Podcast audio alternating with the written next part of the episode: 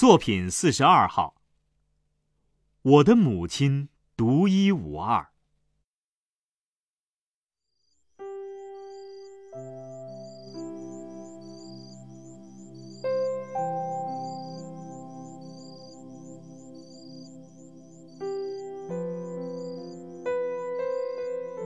记得我十三岁时，和母亲住在法国东南部的奈斯城。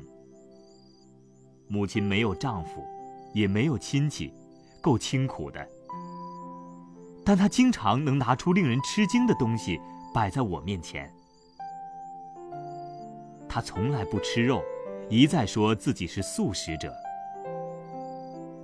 然而有一天，我发现母亲正仔细地用一小块碎面包。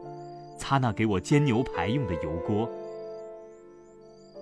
我明白了，他称自己为素食者的真正原因。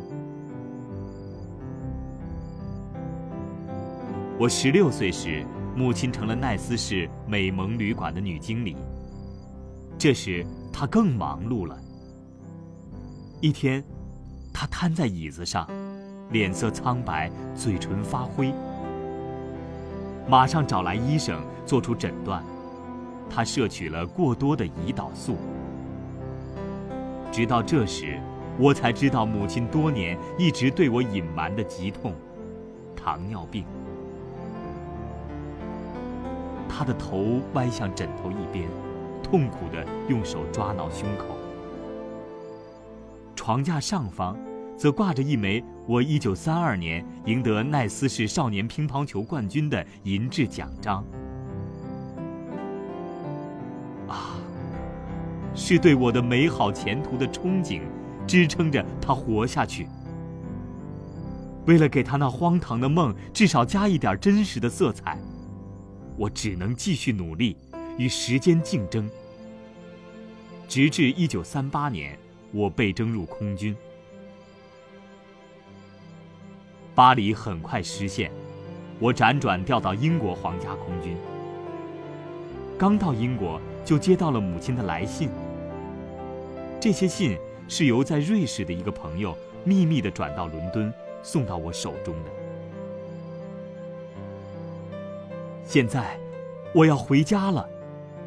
胸前佩戴着醒目的绿黑两色的解放十字绶带。上面挂着五六枚我终身难忘的勋章，肩上还佩戴着军官肩章。到达旅馆时，没有一个人跟我打招呼。原来，我母亲在三年半以前就已经离开人间了。在她死前的几天中。他写了近二百五十封信，把这些信交给他在瑞士的朋友，请这个朋友定时寄给我。就这样，在母亲死后的三年半的时间里，我一直从她身上吸取着力量和勇气，这使我能够继续战斗到胜利那一天。